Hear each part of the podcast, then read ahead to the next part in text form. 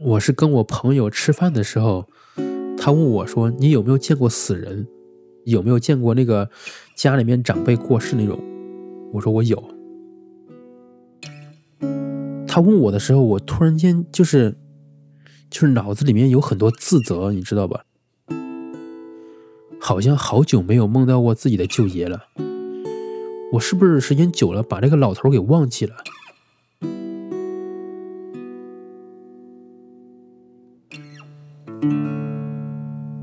你好，欢迎收听故事 FM，我是艾哲，一个收集故事的人。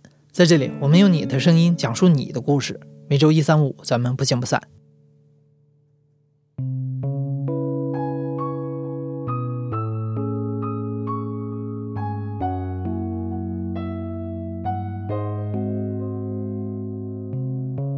传统的中国人年纪大的时候讲究一个子孙满堂，哪怕是临终的时候躺在床上，看着一屋子子女儿孙陪在身边，走的也会心安。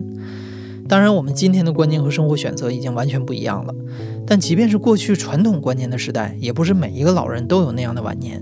总有一些老人可能一辈子都没有结婚，也不曾生育，他们孤零零地走完自己最后的人生路。如果没有人记得，他们就像从来未曾来过这世上。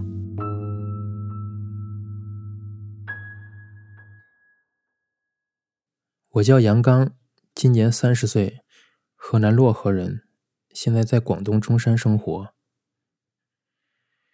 可能很多人对舅爷这个称谓感觉比较疏远吧。其实按照我们老家那里的称呼的话，我一直是叫他舅老爷，但是实际上他是我爸的舅舅，所以我在这里就用舅爷称呼了。我的爷爷和外公外婆都是早都不在人世间了。所以说，舅爷的话，在我童年就是扮演了一个爷爷的角色。我舅爷叫张新宽，是一九三六年出生的吧？嗯，他个头不太高，一米六多一点点。印象中的话，夏天就是一个光头，冬天的话会戴着一顶帽子。一辈子没有结婚，无儿无女。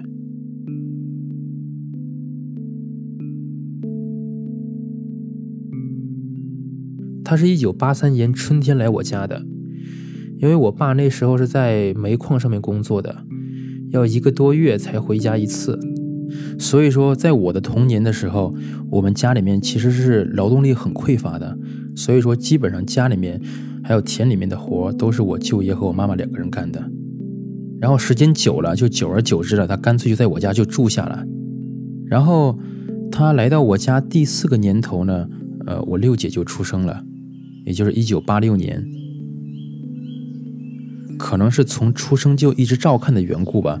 我舅爷其实最疼爱的人是我六姐，在我出生之前，除了干田里面的农活，那我六姐就是他的全部了。因为老家的冬天呢很冷，我爸我妈说，基本上那时候每天晚上，六姐都是被我舅爷抱在怀里面哄睡的。然后后来我出生了以后呢，呃，我家里面爸爸就做了一个烤那个尿片的一个架子，然后每天晚上呢，他就坐在那个架子前面帮我去烤那个尿片，然后顺便帮我姐烤一个热乎乎的床单，把它包起来哄睡。然后忙完这些以后呢，他就自己回到自己的房间睡觉。他的房间呢，在我印象里面。跟我们那个房子是单独是独立开的。严格意义上来讲的话，它是和牛住在一起的。其实那个房间是一个养牛的一个屋子，很矮的土房子。印象里面那个屋子是很黑很冷的。进了门之后，外面就拴着一头牛，扑面迎来的就是那种牛粪的味道，然后混杂着那种秸秆的那种味道。他的床铺呢，就是靠里面一些，然后只有一扇很小很小的一个窗户，窗户上面是那种半透明的那种塑料墙布吧，用来遮风挡雨的。我从来没有问过，因为我奶奶跟他住的也差不多，就感觉日子过得很清贫。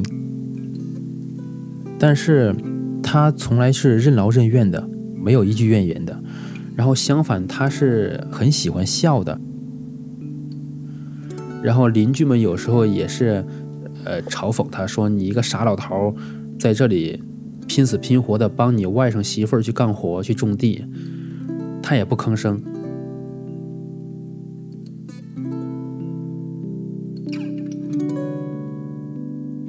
除了笑话舅爷种田卖力，村上的人还会笑他没成家。说到这一点，舅爷虽然吃苦耐劳、乐观开朗，可就是命中注定娶不上老婆。因为舅爷小的时候家里面还算富裕，所以在划分成分的时候就被定成了富农，结果本来已经说好的亲事就落空了。后来家境衰落，舅爷四处寄人篱下，一辈子没再成家。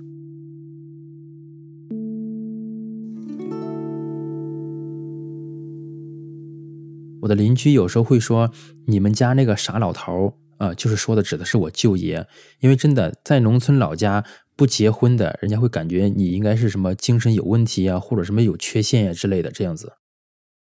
但是我觉得我舅爷其实一点都不傻的，他除了是一个种田的一个能手，他会走街串巷做一点小生意，他口袋里面从来不缺零钱的。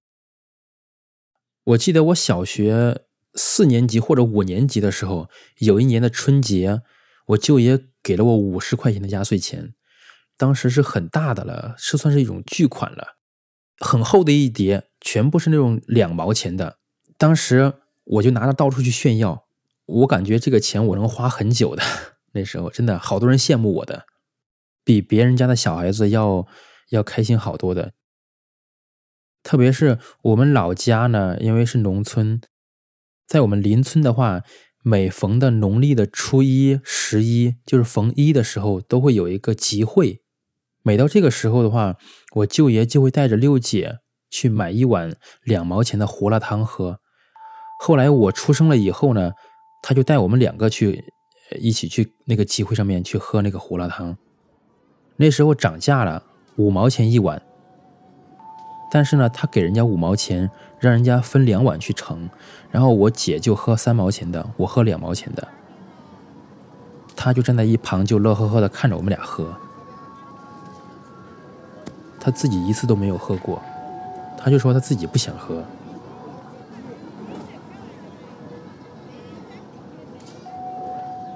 然后，关于这个去赶这个集会，我有一个印象特别深的。其实我舅爷，他手脚的话多少是有点不干净的。他有时候会拿别人东西。有一次他带我去赶那个集会，他就偷拿别人的牛肉，卖牛肉的那个牛杂给我吃，然后可能抓了一大把，就装在自己口袋里面。当时还牵着我的手，当时看到了以后我就很害怕，然后我也不敢说什么，因为很小。他后来被人家那个老板逮到了，当时吓得我就赶紧跑开了。因为我那时候虽然不懂事，但是我也知道这个熙熙攘攘的那个人群可能被人看到了，然后也是一件很丢脸的事情吧。然后我就赶紧找了一个地方，跑得离他远远的，然后就躲起来。我舅爷呢，当时被人揪着，他看不到我，他就很着急，就在那叫。叫着我的名字，因为他还担心我走丢了，你知道吧？其实我是能看到他的，但是我一句也没有回应他。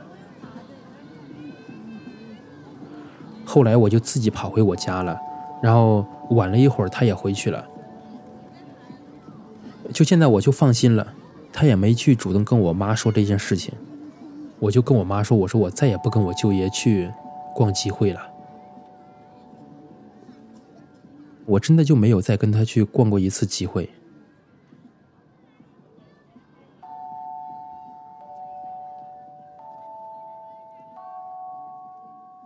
一九九七年的话，我奶奶就过世了嘛。然后过世了以后呢，我舅爷呢，呃，可能就有这个想法，不在我家常住了，因为感觉自己最亲的一个亲人就是他自己的姐姐就走了嘛。然后。另外一点的话，我感觉他应该是感觉自己年龄越来越大了，六十多岁了，也要回去像那种落叶归根之类的吧。他认为这种世俗伦理，感觉这个毕竟不是自己的家，早晚是要回到自己的村子，然后死后要埋进自己家的祖坟的。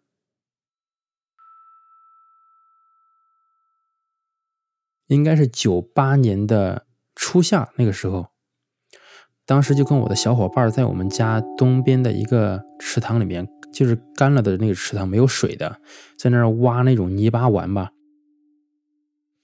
然后我小伙伴就说：“哎，说你看你舅爷推个车子往那边走了。”其实他当时这样一说，我回头看到我就知道啊，我舅爷有可能是要回老家了。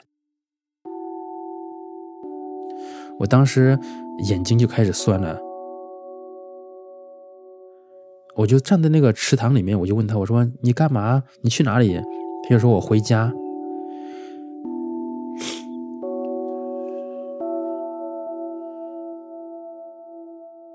他可能是要回自己的家了。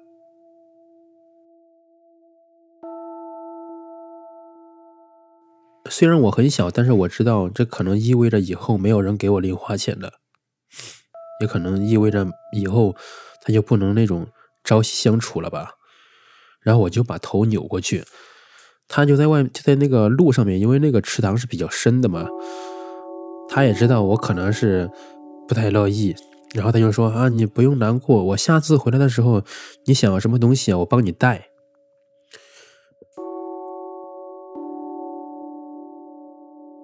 我就。我也没有抬头，我就说我想要两个小汽车，头也没有抬，也没有看他。这是我印象里面他离开我家的那一刻，十五年，刚好十五年。他是一九八三年春天来我家的，然后一九九八年的春天离开我家的。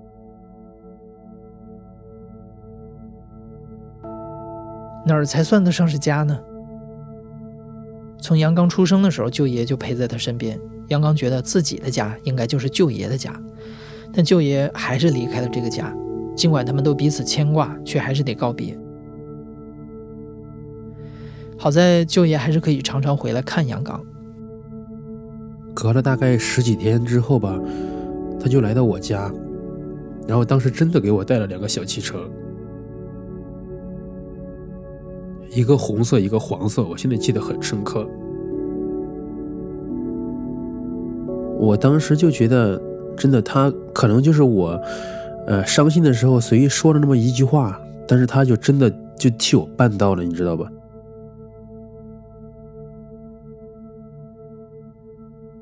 他走了以后的话，就是跟着他侄子生活嘛，可能就每隔十天半个月啊，都会来我家一次。然后回我家也是没有什么提前通知啊，也不会说下次我什么什么时间过来，他就感觉很自然而然的就回到我们家了。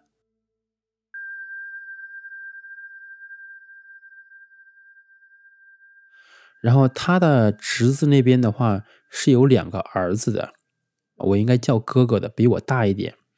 然后我们这边也是小学三四年级的时候吧，突然间流行一种那个。就像一个网兜一样的绑在两棵树之间，然后人躺在上面去晃悠晃悠那种，我们那边叫吊床。然后有一天他去我家，他说：“哦，我给你哥哥买了那个吊床。”然后我就很好奇，我说：“是长什么样子的吊床啊？”他就拿出来给我看，就在我们家那个家门口大门口旁边有一根竖着的木桩，然后另外一边呢是家门口的一棵枣树，他就把这个。吊床呢，就系在了两边，然后就让我上去，然后我刚刚坐上去，另外一边那个木桩啊就倒下来了，不偏不正的，刚好就砸在他的那个头上面，因为他头是没有头发的，很光的那种，然后一下子就起了一个很大的包，我就摔在了地上。然后他顾不得那个木桩有多痛啊什么之类的，赶紧就把我抱起来问我摔到了没有啊？当时我也没哭，但是我就看到他头上就起了很大很大的一个包，当时我也吓惨了，这是我印象非常深的一件事。后来那个吊床呢，他也没有拿回去给他那个侄孙子，也是给了我，因为他觉得我喜欢那个东西。但是其实他既然回到人家去生活了，那可能。他那边的侄孙子应该比我更亲近才对的，因为毕竟也是朝夕相处的了。但是他还是给了我，有点矛盾吧？毕竟他们是一家，是同一个姓氏的，跟我们家呢，我爸只是他的一个外甥，是吧？但是我妈包括我们家人对他的话都是很好的。嗯，他回去以后的话呢，反倒是在那边有点像寄人篱下。就比如说他之前会跟我们家人说啊，自己会不会就是悄无声息的，没有人帮他去送终啊这种啊。呃，如果说他家里面过得很融洽的那种的话，我相信他不会有这种疑问的。甚至后来我舅爷有跟我妈说过，呃，你如果说遇到，因为我们那时候老家那个卖那个寿衣的，都是那种走街串巷的，而不是说那里有个商店去买就行了。然后我舅爷就跟我妈说，你下次遇到那种卖寿衣的，你就帮我买一套放在这里就可以了。我妈后来就真的帮他买了。当时我舅爷看到那个寿衣之后，就感觉很喜欢，非常非常喜欢，因为一辈子可能没穿过那么好的衣服嘛。他就跟我妈说：“我能不能先穿一下？”然后我妈说：“不行，这个衣服不吉利，现在不能穿。”然后就一直在我家放着，起码也放了有没有十年，也有八年了。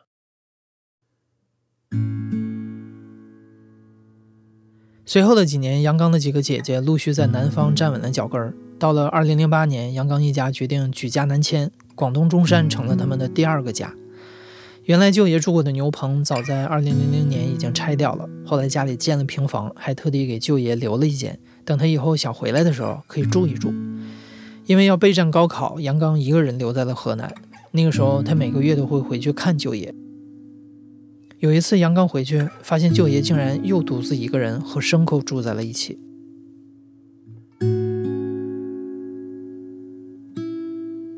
那时候应该就是零七年以后了。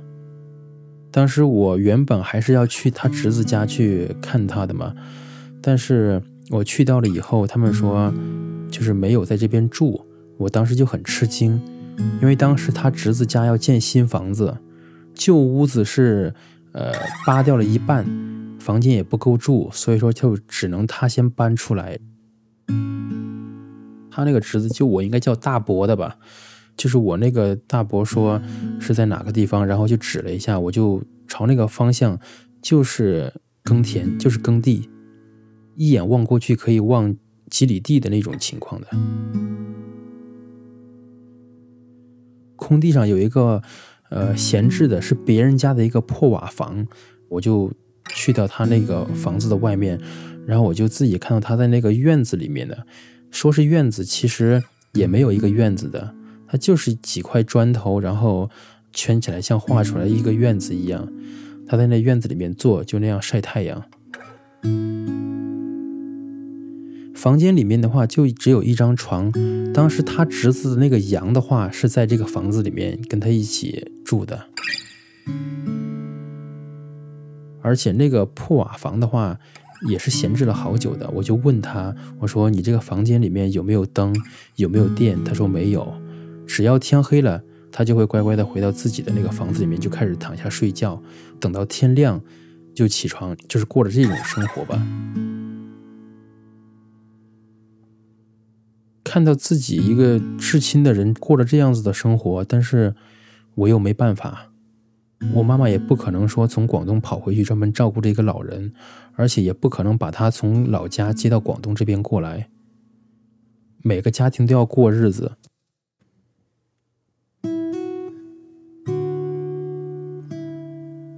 我舅爷有一段时间也进过敬老院，住过半年的敬老院。因为他性格比较开朗吧，而且他耳朵是，呃，有点耳聋的。睡觉的时候躺在床上，他不睡，他会唱戏，然后别人就感觉投诉他说他太吵了。后来他自己就也回去了，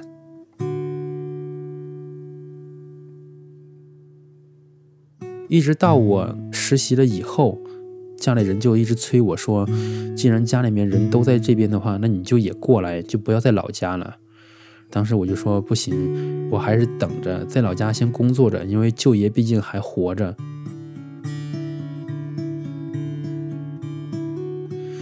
有时候有一些事就感觉很悬的，我不知道是不是因为我这一句话，命运就在赶着这个时间节点，就在催他走一样的。二零一三年，我正式毕业了以后，刚刚过了有半年吧。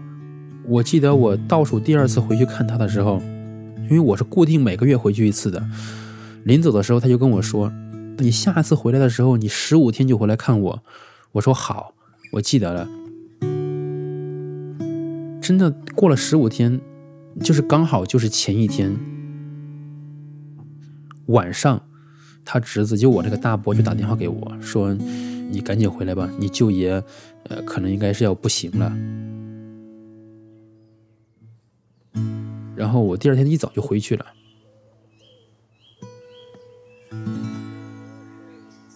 我不知道是不是真的这个时间点，他是掐着这算着这时间去去过日子的，因为他不会打手机，不会打电话的，他耳朵也很聋很聋的，几乎都听不到的那种。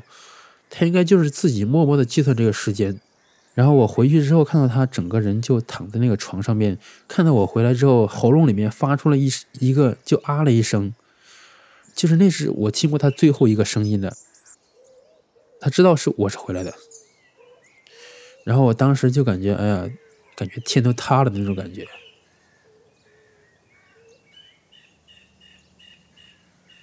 一直到晚上大概六点多，就是我六姐从广东这边，然后坐飞机回去吧，哈，刚刚就是进了那个。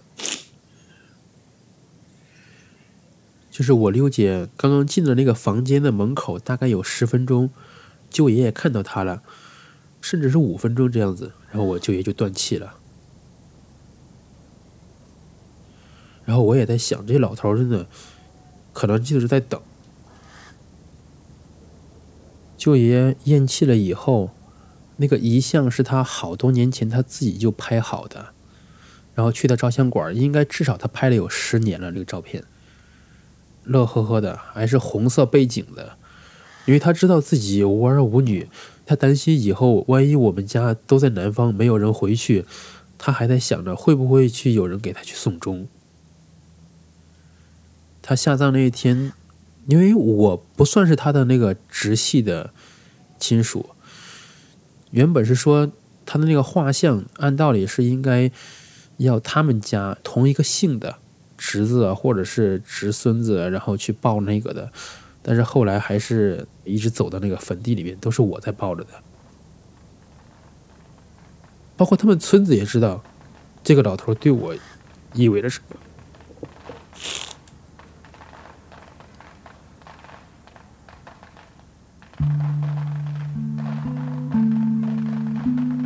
生前舅爷最担心的就是自己无儿无女，老了没人为他送终。但好在老人走得很风光。后来舅爷的三周年忌日，杨刚和六姐还特意从广东赶回来，按照当地的习俗给舅爷扎了纸房子，圆了他在世时候的愿望。要说还有什么遗憾，就是舅爷还在世的时候，没来得及带他去镶一口好牙。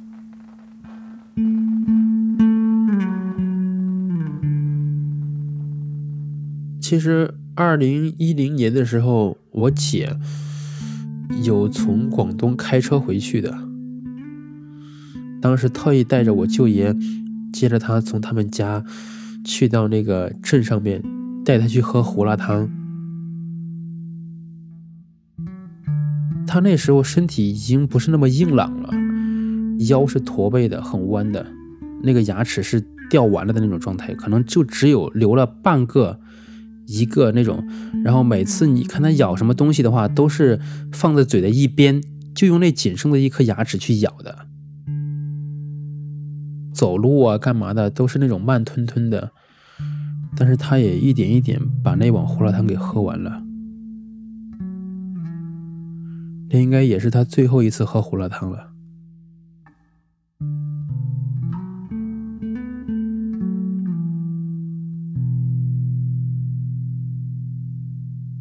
你现在正在收听的是《亲历者自述》的声音节目《故事 FM》，我是主白哲。本期节目由林峰制作，声音设计彭涵。感谢你的收听，咱们下期再见。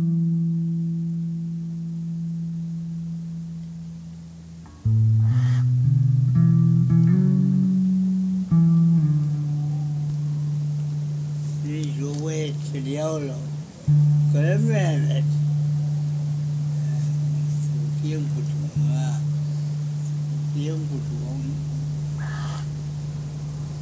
吃了烧心，不定昨天晚上顶一泡泡的，一直吃了烧，哎。我跟你说吧，小孩，我可不能走。没事儿，没事儿。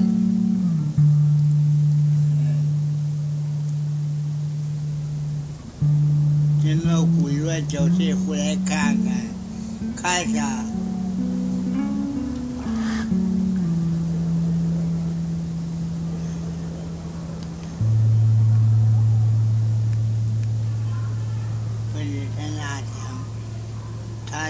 这开车说上回，我来花钱来，那是叫他找谁？我想要去找那军阀的，那么一三万块钱都吃劲了。